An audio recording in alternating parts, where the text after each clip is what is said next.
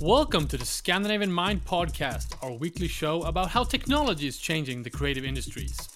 Today on the program, design and fashion at Tech Arena. We are visiting Sweden's biggest tech event, the Tech Arena, that took place last week at the Swedish National Football Arena, Friends Arena in Stockholm. We will hear from entrepreneurs, innovators, and investors on the show floor, among them Henrik Otendal, co founder of Reselo, Maria Smith, Secretary General of Axe Foundation, Jonatan Tullberg, CEO of GS1 Sweden, Evelina Antila, CEO of Wellstreet Ventures, and Jonas Kjellberg, co founder of Nornorm, the furniture rental company. In this report from the Tech Arena, we'll take the temperature of the investment market and the struggle for startups to find capital. We'll talk about the need for new solutions for the textile industry, why rubber is about to be revolutionized, and can we make the furniture industry circular? As always, my name is Konrad Olsson, editor in chief and founder of Scandinavian Mind. All right, let's get into it. What have we got? The Tech Arena. This is uh, another laser ridden event happening now in Stockholm instead of Helsinki. I'm talking, of course, about Slush Helsinki, which for many years has been the leading tech event in the industry. This is something that Omid Eklasi, the founder of the Tech Arena, want to change. Uh, I think it was back in September, he made a press release saying, Why should all these Swedish entrepreneurs and investors go to Helsinki just to meet with each other? Shouldn't they be able to do it here in Stockholm. So basically, he decided to double his event, which was previously at the Waterfront Conference Center by the Central Station, moving it to the much, much bigger venue of Friends Arena close to Mall of Scandinavia in Solna, north of the city of Stockholm. So, how did they do? Well, I gotta say, I love the event. Uh, I thought it was a great vibe. I met a lot of uh, interesting investors. Uh, many of the most important ones I saw on the floor. We had Eric Carlson, head of H&M Ventures. We saw the founder of eEquity, Patrick Hedelin. Uh, of course, also the CEO of Wellstreet Ventures, Evelyn Antila, which we'll hear from later in this episode. So, a bunch of investors, also a bunch of entrepreneurs. I really enjoyed uh, the pitch 40 40 startups that were there to pitch their idea to uh, visiting investors and other stakeholders among them green code ventures which i noticed was in the jury um, my only comment which i did a little funny little video about on instagram and linkedin was what about the lasers why lasers? Why do the exact same visual effects that Slush is doing in Helsinki? Slush is known for its lasers, they're doing it really well. Uh, there's just a ton of lasers at the Slush event. Uh, the Stockholm event was approximately 20% of the amount of lasers that I experienced in Helsinki. So I just felt like it could be another kind of vibe doing it in Stockholm. I get that you want to kind of take the the competition up with with slush, but maybe then you should differentiate. If they sig, you should sag. You should do something else. Uh, one comment on LinkedIn was, "Why not make it all about birch trees or something?" Um, I, as much as I love the tech industry, I do feel it needs an upgrade in terms of its aesthetic. Uh, and as much as I like lasers, I do find them amusing. Uh, but there should be another way of, of framing this. Uh, also, I don't know if you want to attract, you know, interesting uh, top speakers, international speakers. Maybe uh, you need to offer something else. One of the things that attracts people to Stockholm is, of course, our nature, the closeness to water, all that. Couldn't that be in- integrated? It's actually funny to know that note that uh, both of the big tech events are in this dreadful months of November in Helsinki in February in Stockholm. Couldn't anyone do this in a much beautiful session in May, perhaps, when I go Sauna Lab do their AI session in May. Just a lovely time to be in Stockholm. Anyway, anyway, this was a great event. They had some high profile international uh, speakers. Um, obviously, Al Gore was there. Steve Wozniak, founder of Apple. Jessica Meir, one of our astronauts here from the Nordics, which was quite exciting. So I do feel like they they put a good international level of the event. But of course, Scandinavian Mind, we are mostly interested in the kind of fashion and design angle of things, and we did find a few gems uh, in the program and on the floor. Uh, one of them came from the Pitch 40 schedule. Uh, his name is Henrik Otendal. He's the co-founder of something called Reselo. Very interesting company that I've been keeping my eye on now for for the last year. It's interesting because they have an innovation taking the bark of birch trees and making it into rubber, uh, creating an opportunity for sustainable rubber. I think I don't know if you noticed, but no one in this kind of sneaker sneaker side of things, sneaker industry, no one's talking about sustainability. Wonder why? Uh, you have all this kind of uh, oil-based rubber made of these shoes. Uh, the way the trends have gone the last decade, the shoes are just getting bigger and bigger. So big shoes, oil based rubber, not good for the environment. Uh, but that's something that Reselo wants to change. So here now, Henrik Otendal from Reselo.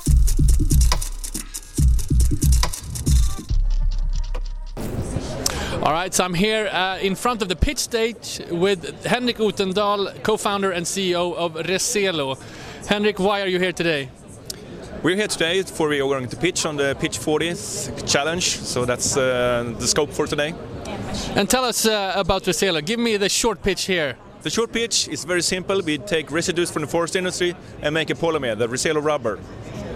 And this rubber can be used in uh, the lifestyle industry, and that's what I found so interesting about you guys. Talk to me about that. Exactly. So you can uh, have the rubber, and you can replace, for example, in the shoes, you can replace this rubber in the sole. You can have it in sport gears. You can have it in fashion details. Uh, so everything where you have a polymer, you can replace that with uh, our rubber exciting stuff. I think that's a field that uh, no one is really looking at. There's uh, been a very quiet from the sneaker industry with regards to sustainability. So I see a great opportunity there. Um, talk to me about this technology. How does it work? What we do is say that we isolate different kind of fractions in cellulose. So we have developed process at Wallenberg Wood Science Center where we, yeah, we isolate different kind of fractions, and one of these fractions is really similar to the molecules in rubber and polymers. And the uniqueness with polymers is that you can cure them to create this kind of cross-linking, which makes them really resistant against uh, abrasions and uh, solvents and everything that can affect it. So it's uh, really uniqueness. Not to mix up with plastics because there are a lot of plastics out and also bioplastics, but this is new uniqueness when it comes to bio-based and sustainable rubber. And how long have you been doing this? Since 2020, so we are in the fourth year now. Yeah. And what are your next steps? What are you hoping to do uh, here at uh, Tech Arena, but, but also in the next few years? The next step is to find someone, industrial investors who want to join us in this really rubber revolution and to scale the production because we have a vast market demand. So now it's time to scale production. Mm. Yeah, so the Tech Arena just started a couple hours ago. You're going to be on stage here in this afternoon. Uh, are you nervous?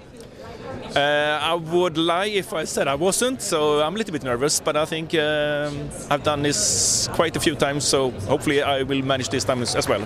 Good luck today. Thank you, Henrik Otendal from Reselo. Thank you very much. All right, that was Henrik Otendal, co-founder of Reselo.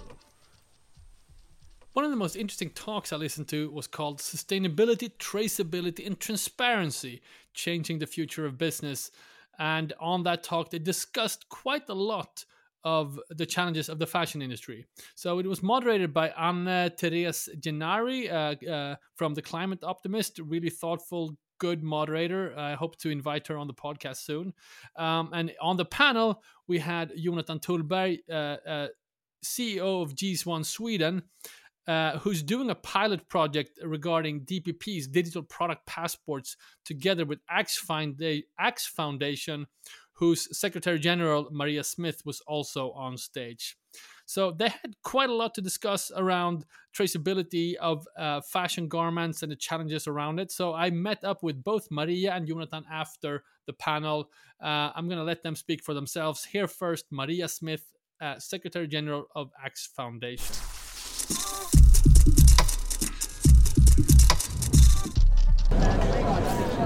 All right, so I'm here with Maria Smith now, Secretary General of Axfoundation, who just came off stage talking about traceability a lot in the fashion industry, which excited me. So this is a cover a topic we cover quite a lot in Scandinavian Mind. So talk about why this is important for the Axfoundation to begin with.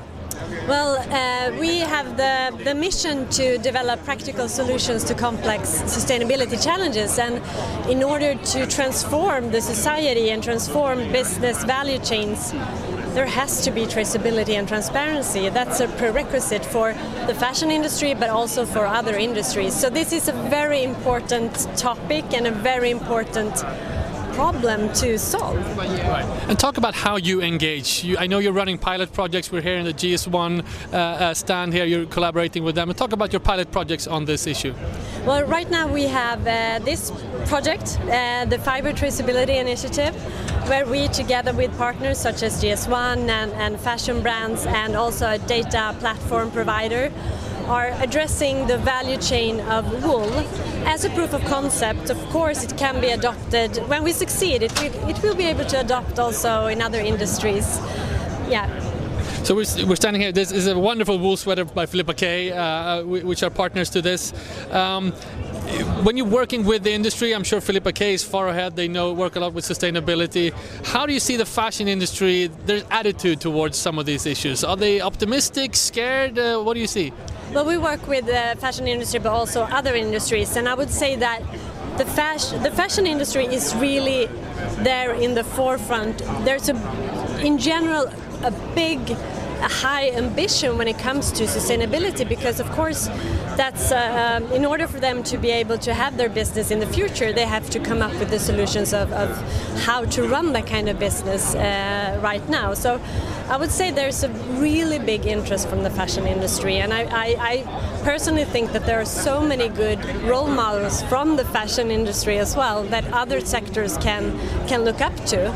Um, so I, am glad that we had that collaboration with those partners within the industry. What major challenges do you see for the fashion industry in, in doing this? Uh, what, what are the obstacles they need to figure out? I mean, it's in general quite complex supply chains, uh, so that's a, a, tricky part. How it's not just sort of okay, let's uh, gather data and share data. No, no, no. It's you have to get a lot of actors on board from your value chain when it comes to traceability and transparency. That's that's one challenge, and and then it comes to us consumers. Uh, in general, consumers are aware and want to to take part of this journey and also be, be more sustainable. But we as consumers also have to adopt and adjust. And that can be tricky as, as a brand or a fashion uh, organization. How do we get the consumers, the customers on board as well? So um, yeah, there are a lot of challenges related to sort of the traceability, transparency issue. But I'm, I'm sure we will figure it out together. Wonderful. So what we cover quite a lot with with our platform is the kind of intersection of, of fashion and technology, and that's not always then a kind of an easy fit. Uh, the two different types of industries that has to understand each other uh, to kind of move forward with this kind of common goal of, of you know we need to make things tra uh, traceable, transparent. Needs huge technological investments uh, and in an industry where the, the technological maturity it's, maybe it's not even there yet uh, at least from my perspective. How do you see that how do you build these bridges? Because you need a lot of collaboration between these different types of industries. I will say that's the core of Axfoundation to gather actors from the different parts of a sector or from maybe additional other sectors. And i think what's really um, sort of the key in making these kind of collaborations work is that everybody needs to understand what's in it for me and and um, yeah i mean it, it's change management but uh, as, as far as from my perspective we, we have been talking about collaboration for so long but not really much has happened. But now this is starting to happen and i'm so glad because it's not i mean solving Uh, um, constructing a circular and, and, sustainable value chain, it doesn't just take one actor, it takes a lot of actors, and therefore this collaboration, it's, it's, it's key going forward.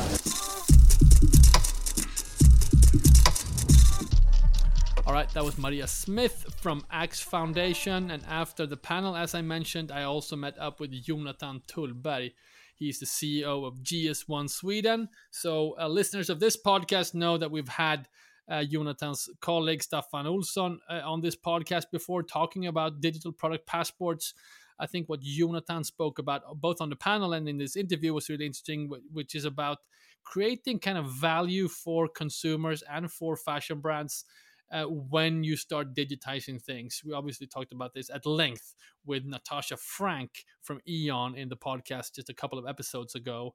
Uh, but I, I, took now the chance to speak to uh, GS1 Sweden CEO I've never met before, uh, Jonatan Tullberg. Uh, so here now, Jonatan Tullberg. Well, I think I think the starting point for a lot of companies is, as you say, we talk about legislation, regulation that's uh, connected to ESG and sustainability, and, and, this is something all product manufacturing producers will will will, will be facing. Um, and as part of that, they're gonna need to start understanding more about their traceability, understand more about their value chain. Now, that allow that is a lot of information to gather, a lot of data points, and and you can see, if you see it as ESG reporting well, then you don't really capture any value.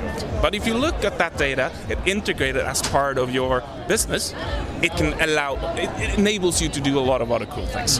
And I, and I, I don't think it's, it's um, a lot of investors today, they say they see a very strong correlation between corporate sustainability performance and financial performance. And why is that? Um, and, and, of course, they then use sustainability data as rationale for investment decision. And I think the reason for that is if you can couple having the data in place and knowing how to use it, well, then you create something called ESG intelligence. And ESG intelligence not only allows you to report on regulation, it not only allows you to meet consumer needs, but it also does a lot of other cool things. It allows you to stay ahead of the game. It allows you to look a bit more in the future so you can opportunities you see there. It allows you, with traceability in your value chain, you can drive efficiency in your value chain. So I, I read a McKinsey study saying that you can increase operating profit by as much as 60% by just having traceability in your value chain. It allows you to attract the right talents, you have the right people in your organization, uh, and it allows you to build your brand and drive your competitive advantage. So you just need to move away from seeing it as a reporting tool to an intelligence tool. I like that. 60%. That's that's quite a lot. Yes. Um, we're covering a, this topic quite a lot from the fashion industry perspective. Mm-hmm. You are in some exciting pilot projects. You talked about it on stage with the Axfoundation. Um, in your mind, you know, working with the textile and fashion industry, how do you see the kind of readiness for these issues? What are the concerns? Uh, are they excited about it? Worried? How do you see it? Well, so GS1 is an industry neutral, so we work with all the industries, um, and I and I think it's can, some some industries are more ahead of, than others. Uh, some uh, so industries is differs, companies within industries differs. So so uh, it's very hard to say one specific uh, area in there. The great thing is things are happening everywhere. So we're starting to learn, we're starting to understand. And I was asked if it's complex. Yes, it's complex, it's difficult, but everyone will be facing it. And we have the tools, we just need to start implementing these tools. Uh, Maria talked about uh, this sweater. So this sweater, we've been where we it's a project with Philippa K and, and Axfoundation, where we've been able to follow and trace all the wool going into this sweater, all the way to South Africa from many different farms, and how it travels to five different countries, and we followed it everywhere, so we know exactly the traceability on this one, which is super cool. So it can be done, it is being done, it just need to spread to more. Right. So, uh, advice, you know, I talk to a lot of fashion brands who are actually worried and are unsure of how to approach this. What can GS1 do to, to help uh, uh, the industry? Uh, how would you, how would one company start if you want to learn more? Uh, well, I, I also talked a bit about this. I think for me, I see it as three levels, and you need to start to build your foundation strong. If you start by trying to do something on top to use data that you don't have, you're gonna fail. So start by setting a clear way of standardized way of gathering gathering information because it's a lot of data. And if you cannot get it standardized, you'll have bad data quality. And if you cannot automate it, it will take a lot of resources to gather. So start with the foundation. Once you get there, make sure everyone in your organization, this is not a supply chain challenge. This is an organizational opportunity. So make sure your strategy team, your brand team, everyone has access to this data because that's when you really start being able to use it. So get it standardized, gather it in an efficient way, and make sure we start using it. That's the three levels.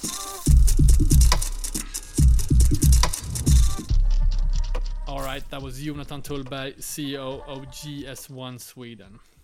So, what about the investment landscape right now? I'm working with uh, a you know handful of startups that are looking to raise money right now. Could be quite tricky. There are a lot of hesitation in the market uh, from you know uh, you know the war, uh, the interest rates, the general mood has let many investors become more hesitant everything t- takes much longer. There is money on the market, but it just takes much longer. And I wanted to talk to one of the investors about this.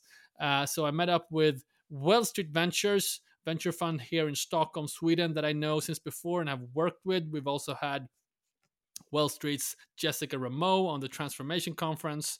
Uh, so I met with Jessica's uh, boss, I, I guess, uh, the CEO Evelina Antila, to talk about uh, the investment market uh, in Stockholm and the Nordics right now. Here now, Evelina Antila from Wellstreet Ventures.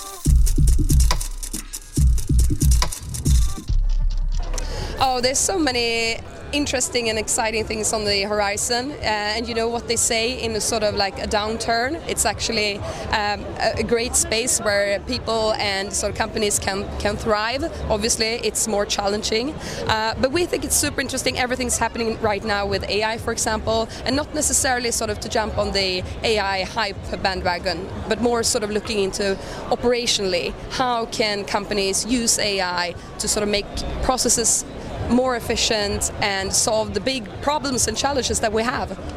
So I was going to get to that. What is your take on the market right now? Everyone here is talking about it's slower than it used to be, yeah. like compared to a couple of years ago. Yeah. Uh, I know you are also fundraising at the same time you're investing. So and you're, you're kind of sense you're feeling it too, I guess, or, or am I right? Yeah, yeah exactly. Um, which I think is uh, sort of good to some extent. Uh, you sort of feel what it's like to be in those shoes.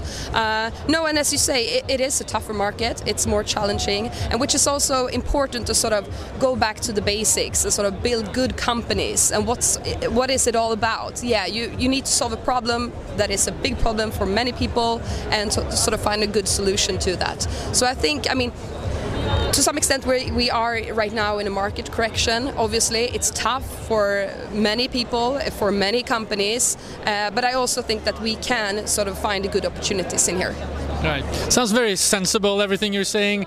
Uh, I know that's kind of been your approach as an investor. You want to create kind of sound companies and yeah. you're not necessarily jumping on every new thing. Uh, what's, what's, what makes you stand out, do you think, among other VCs? I think to some extent, as you mentioned, we, we don't necessarily look for the next unicorn sort of growth to, to sort of whatever it takes. Uh, we like companies that commercialize quite quickly, uh, companies that are building um, sustainable businesses, not only from an environmental and societal perspective, but also from a fi financial perspective. Uh, and which I also think that now that we see that profit is something that and unit economics is something that people are looking at uh, more actively. I think that's sort of that's sound. Hmm. And finally, what does a startup need to do in order to catch your attention? Name one thing it's all about the founders. Uh, it's all about the founders. And I mean, the first meetings we have, we just want to get to know you. Why do you do what you do? What's sort of your passion? Uh, because I mean, ideas, there are many ideas and we can solve it along the way, but it's all about the grit.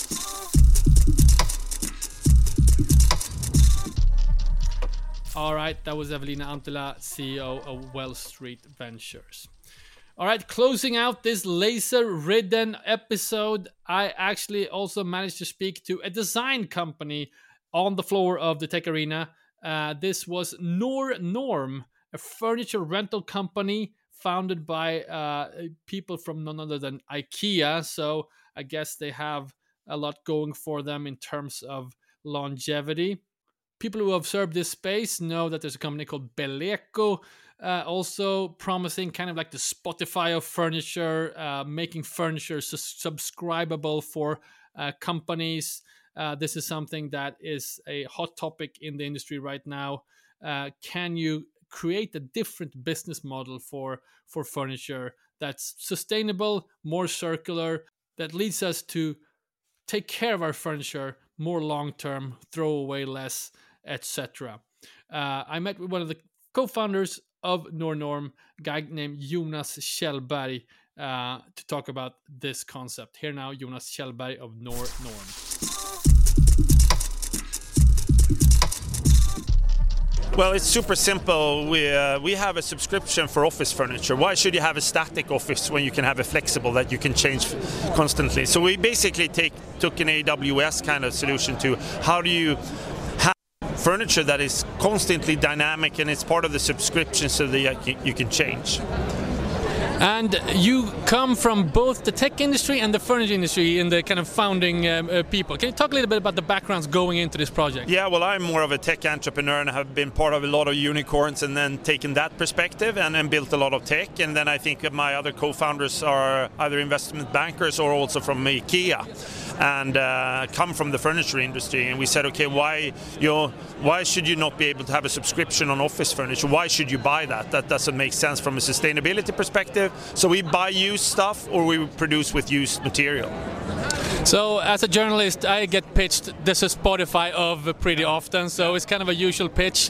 Uh, what I found interesting with you guys, and, and I'm, I'm assuming it a little bit, so talk, I'm here to talk about it, is that for me, if you want to reach some kind of sustainability uh, effect of what you're doing, you have to do it at scale. So talk about why scale is important. Well, I think I think we started this at scale with IKEA as one of our founding investors, and we now have you know Ramsbury and uh, also Verdane behind us. I think we've raised 110 million euros in seed. I think I think many of these business models you need to get to scale because I think there's a lot of startups that get caught subscale, and I think also the unit economics actually drives a much better perspective of getting to scale. So um, I think for us that has been important. So that's why we're now in 15 countries. I think we have more than 1,500 clients. Uh, we have furnished more than 300,000 square meters of office space in a very short time.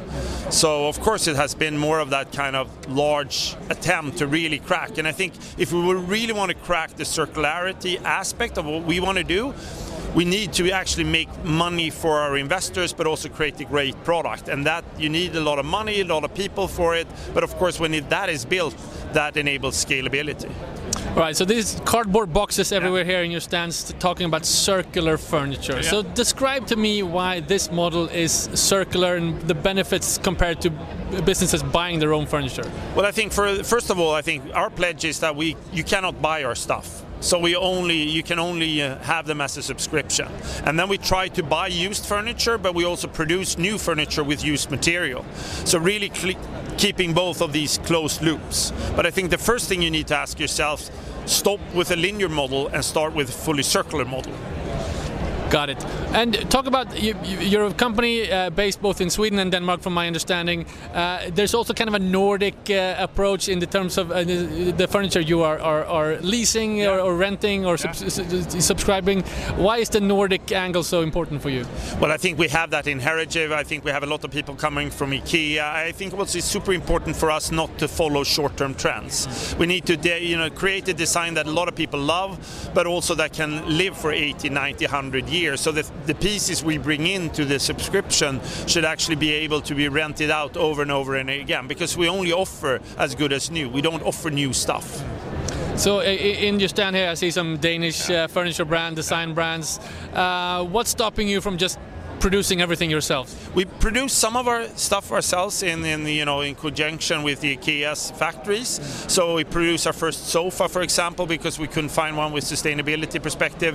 We're producing a lot of our own uh, tabletops for um, for our desks with used material. Uh, our, we're coming out with a task chair now as well, which is done by 90% used plastics. So we're actually using that to drive down prices, but also see how we can use uh, minimize the use of uh, virgin material as well. So you raised uh, a lot of money. You're in 15 countries. Yeah. Uh, what are your hopes for the next, uh, let's say, couple of years? What do you want to achieve?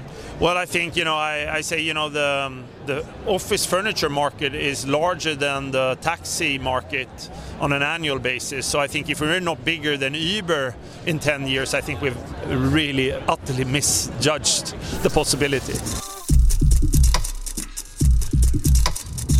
All right, that was Jonas Kjellberg, co-founder of Nor Norm, on the show floor of the Tech Arena in Stockholm last week. So before I close out, I just want to thank everyone that showed up to our virtual creativity live event at the Lynk & Co showroom last week. Successful event talking about the future of photography through kind of the lens of AI so much stuff happening in that space at the moment, and it's going to be exciting to share that conversation in the podcast feed in a couple of uh, weeks. Also, uh, to say that the next session of virtual creativity live happens on March 20 at the Lynk & Co showroom as per usual. So Virtual Creativity Live happens again March 20. Do sign up to our newsletter. Visit scandinavianmind.com slash newsletter not to miss out on that invite. All right, that was it for today. Till next week. Bye.